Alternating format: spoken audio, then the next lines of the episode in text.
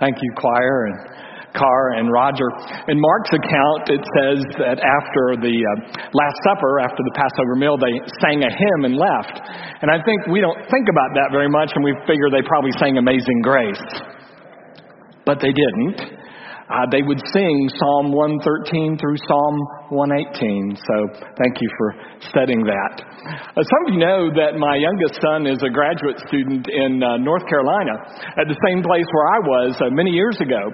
But our experiences were completely different. When, when I was there in um, the late 70s to 1980, I really became a North Carolinian. I registered my car, I paid state taxes, uh, I voted in the elections, and when I graduated, I was seriously tempted to stick around. But my son's experience in North Carolina has just made him more Texan, if anything. And in fact, often when you, he takes a, a picture of himself studying in the morning or studying someplace, you will see his water cup, which uh, of course looks like the Whataburger cup that you get. And in his room, which I've seen, he's got a giant flag right above his bed. And of course, it's the 1835 come and take it flag uh, from the Battle of Gonzales. Of course, come and take it apparently was a phrase that actually goes all the way back apparently to King Leonidas and the Spartans and then picked up again in the American Revolution. But of course, we Texans claim it uh, because that uh, uh was a big part of uh, the beginning of uh, the war um, between uh, Texas and Mexico. And the Texans, of course, had gotten a cannon for Gonzales from Mexico. And then a few years later, as hostilities increased, they were not about to give it back. So, as you know, they posted the flag with the picture of the cannon and they said, Come and take it. And it clearly identified which side they're on. I, I say that because there's something that I had not noticed before, but a scholar pointed out about uh, the the first Passover and preparations for the pa- first Passover in Exodus 12. And that is that having a lamb in your house, which all of the Hebrews would have been commanded to do and to keep it for four days, was basically like flying a flag in front of the Egyptians. It was, in a sense, drawing a line in the sand because for the Egyptians, they worshiped lambs. Uh, lambs were sacred. And to know that you had taken one of their gods hostage and were holding it there for four days was a clear sign of which side you were on, whether you were going to be on the side with the Egyptians or whether you were actually a budding revolutionary. It was like flying the flag that said, Come and take it. And I look back at that episode and remind myself that often we who seek to live uh, deeply into our faith find that most often at some point that makes us countercultural. At some point that identifies us as different than the people who are around us. And so the Lamb signifies to the Egyptians that uh, we're not with you. Another thing, though, the lamb signifies to the Egyptian, um, and, and it helps to remember that in the ancient world, uh, they communicated in images and pictures uh, more so uh, in the Eastern world than, uh, than with words. And so for them, a picture was, in fact, worth a thousand words. And so the picture for them is that an, something that held great value for them was being held hostage and was crying out for help. Imagine for four days while the lamb bleated out. Somebody get me out of here. And God, I think, very clearly intended the Egyptians to see that picture. That they were also holding something sacred and valuable. And while human beings are not gods, we know from the scripture that the image of God is in each human, and so something of sacred and uh, worth and value was being held and was crying out for freedom. And uh, the Israelites knew what the Egyptians were about to find out, which was that God was going to answer that cry for freedom. Another thing that interests me about keeping the lamb is you're supposed to get it on the 10th day of this preparation and keep it for four days. And uh, at the end of, uh, of, on the 14th day, then, then the animal uh, was sacrificed, was slaughtered. Now, I don't know in your family how soon an animal that wanders up or that you gather becomes a pet. But I think four days pretty well does it in our house.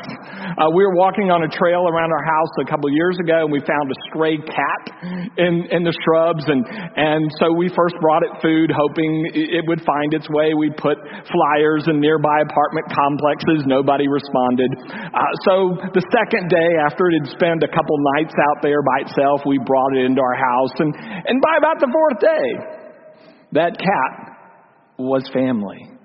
And it reminds me that one of the things God is going to ask them to do is to remember that sacrifice involves cost.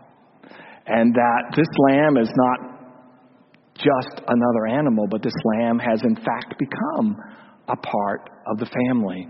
And so, in, uh, in the preparation for the Passover, we see these amazing pictures that are communicated to the Egyptians with the line in the sand, and that God's going to come and rescue something valuable, but also communicated to the Israelites about what real sacrifice involves. Uh, years later, David will buy land on which to build a temple, and somebody tries to give the land to him for free.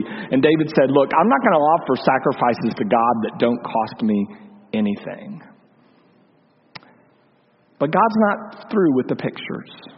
Many years later, at this Passover meal that Jesus has with his disciples, there will be a new picture. And some of the script is about to be rewritten.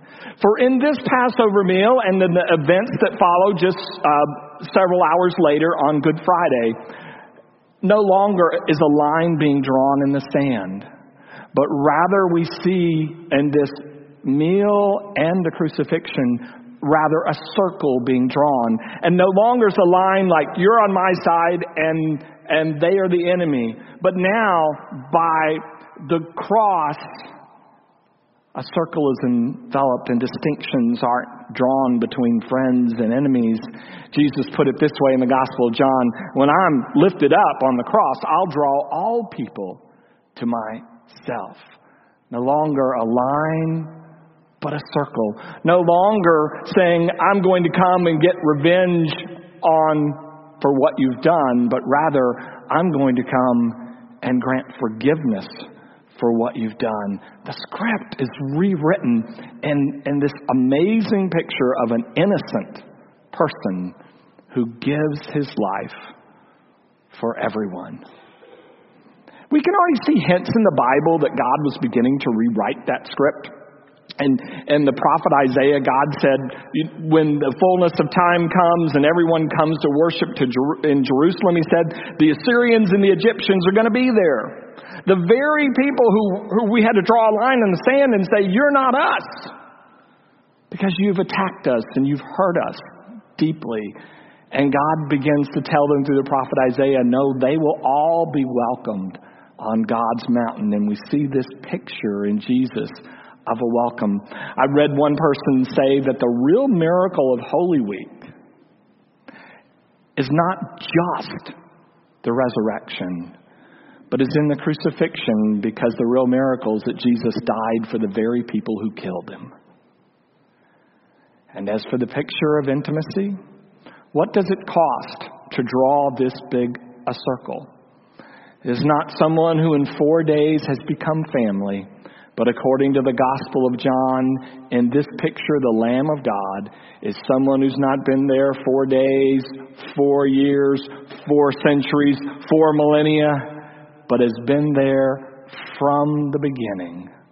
Father, Son, Holy Spirit.